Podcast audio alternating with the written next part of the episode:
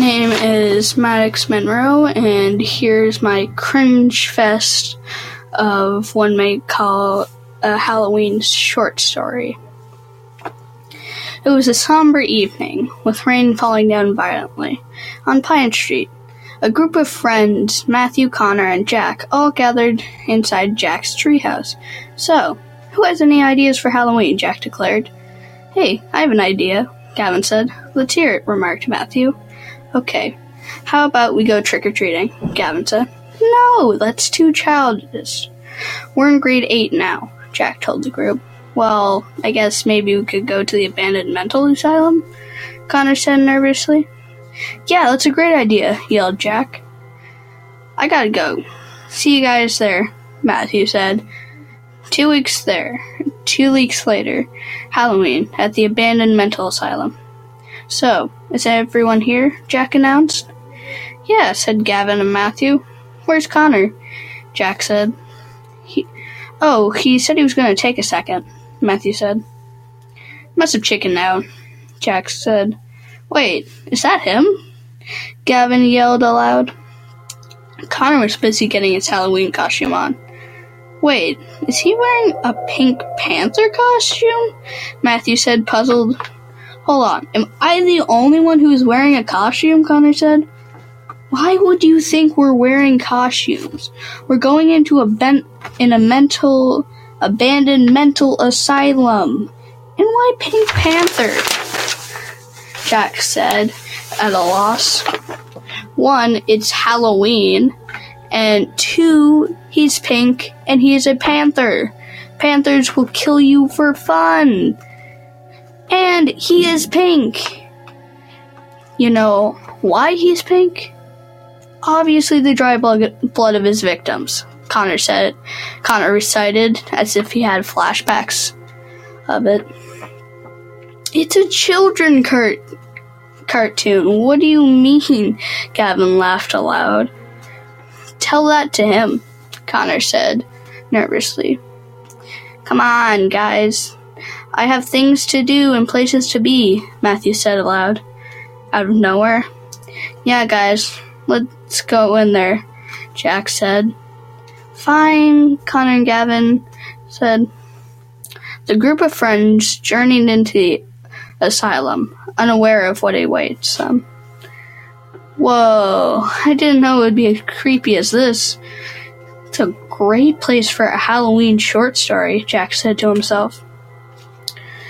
Yeah, have you guys ever been told the stories of the killers that were locked up in here? said Matthew. Yeah, I've heard a couple of them, said Jack. What? No, I haven't heard any, repeated Gavin. Well, this one person, a little girl, I think, her brother one day went missing. No one could find him. And then one day, the little girl went out to a sleepover. A couple days later, I think. And her mom was cleaning under her bed and saw a rotting body. And she realized it was her son.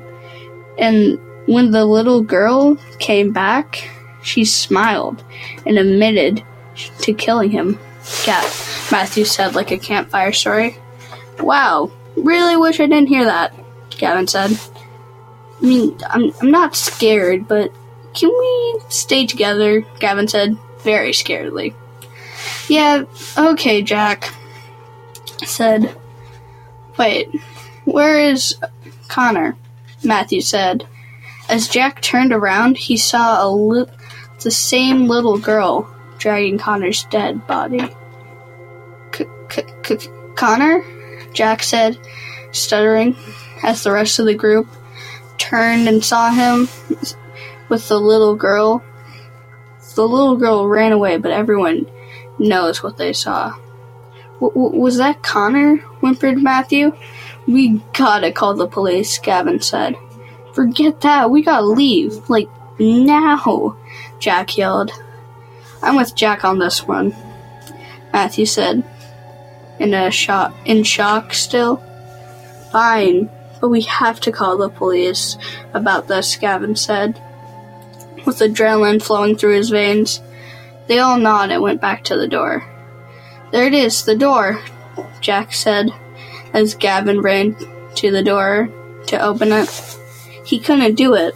He tried in and out, but it wouldn't move. Ah!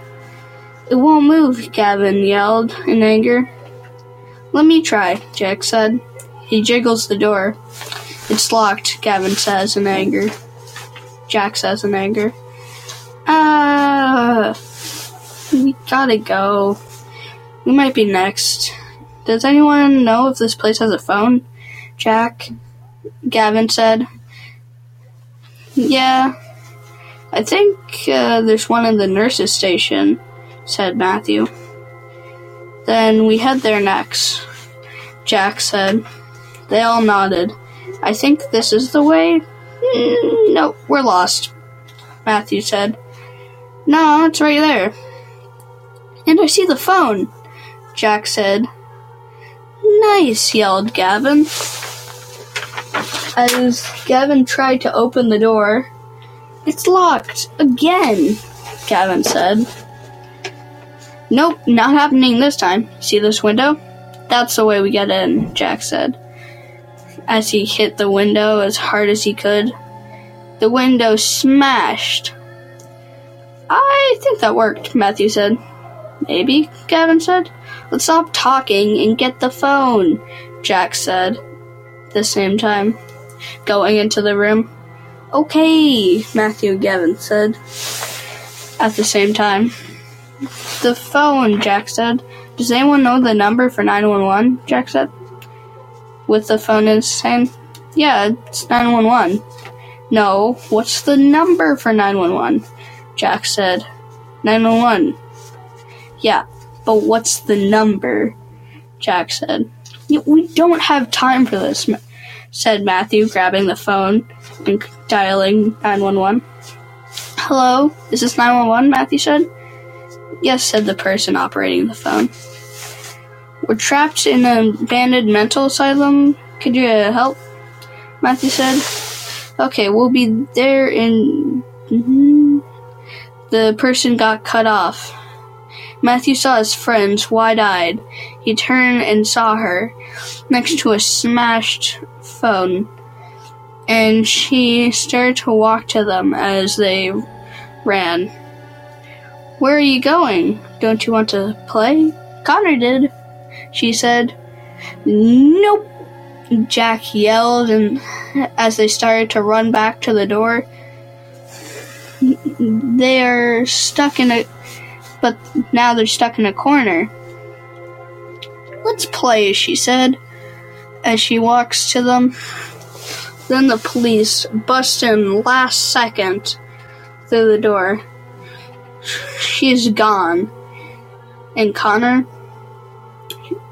was never to be seen again and j- turned into just another one of those Halloween stories.